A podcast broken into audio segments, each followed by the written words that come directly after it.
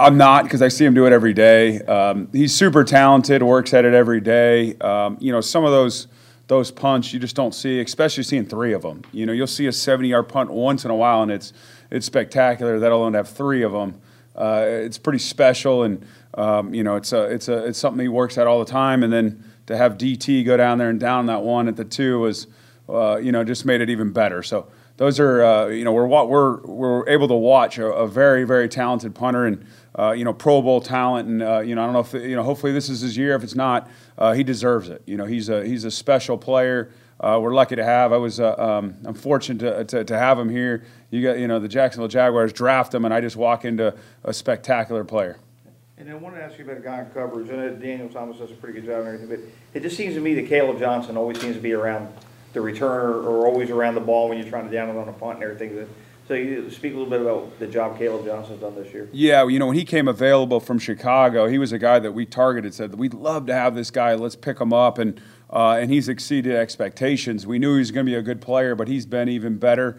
Um, he's got good hand, you know, great hands, good physicality. Um, he's got a good instinct and good feel to get to the ball.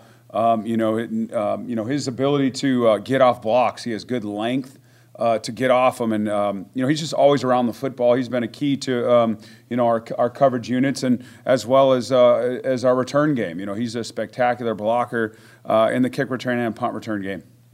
Chad played his least number of special team snaps, and Devin, I think, played his most. How did that change? How did that change sort of impact the the, the coverage units? It didn't, you know, and that's the thing about it is, you know, Chad has still played a couple phases, and I think that'll be a week to week basis depending on what they're doing defensively. Um, and and we love having Chad. I spoke to, about him last week, how great he is, and and, and uh, you know, Devin is, sits in all the meetings, and so he's been preparing. Um, and waiting, you know, for that opportunity to help us out any way he can, and he's all in. You know, he'll play as much as he can, as much as you know we have room for him. So um, he did a great job as well. You know, there wasn't a ton of opportunities uh, you know, with only one punt return and a bunch of touchbacks, but he's in the right positions. He cares. He wants to learn them. He's coming along nicely. Where I'm happy where Devin's at as well. Getting ready for an indoor game. Do you have Riley change where he kicks? Does he kick in the indoor more this week since you're going up to play inside in Detroit? Does that matter? No, no. And honestly, it's uh, you know classic uh, special teams. You know, we'll kick inside for or outside for practice, but we got to find space where we can. So we'll go inside anyway, like we always would do um, and do some extra kicks. So it doesn't change us a ton as far as what we're doing or what our, our plan is. Um, it, you know, the, obviously for specialists, it's a bit, you know, it's an advantage and I have to deal with any wind and it's just more of a natural, you know, ball. So um, that part's better. That's kind of exciting, but so much is, uh, you know, you can't overlook that. You know, it's a, some, sometimes guys get in there, they get so uh, excited to kind of have, a, have that great, you know, no elements. And then all of a sudden you don't you put your, uh, your best kicks out there. So uh, it's something we just got to kind of focus in on. Just hey, it's a clean ball. Still got to strike it the same way.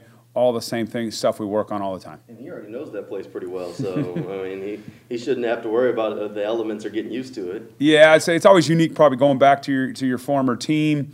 Uh, but I, I, think it's probably going to be exciting for him to see some of those old coaches and old players that he's got. I know he has a good relationship with several of them, so I think that's it's always cool to go back and see some of those guys. So he'll feel very comfortable. Sorry. Should Riley have kicked that squib a little bit deeper the other day. Yeah, I mean, we didn't do it quite exactly what we were looking for, um, but that's part of the, you know, it's something we work on all the time, and we'll continue to work it. And uh, loved it, love to get him down, uh, you know, a little sooner. That guy did a really good job returning him. Uh, you know, he returned it pretty far, and it's it's more than we were hoping for. Um, but uh, you know, that's ball. We just got to find a way to get him down sooner. Um, we were able to win, and that's all that matters. Uh, you know, I thought we did a good job in coverage overall, and we did a good job on special teams versus a very good unit. That's you know one of the better groups over the years, and I thought our guys played really really well. It ended up not mattering, but what went into the decision to squib it rather than just knock it in the back of the end zone? Uh, there's always several ways to go about that. You know, it's uh, you're dealing with a great returner. That's a very very good returner.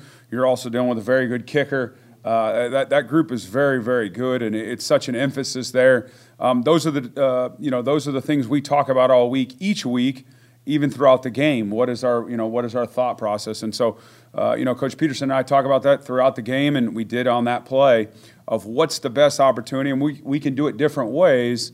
Um, but on that instant, we thought, hey, we can waste five seconds you know, roughly five seconds and, and, and take a play away from their offense.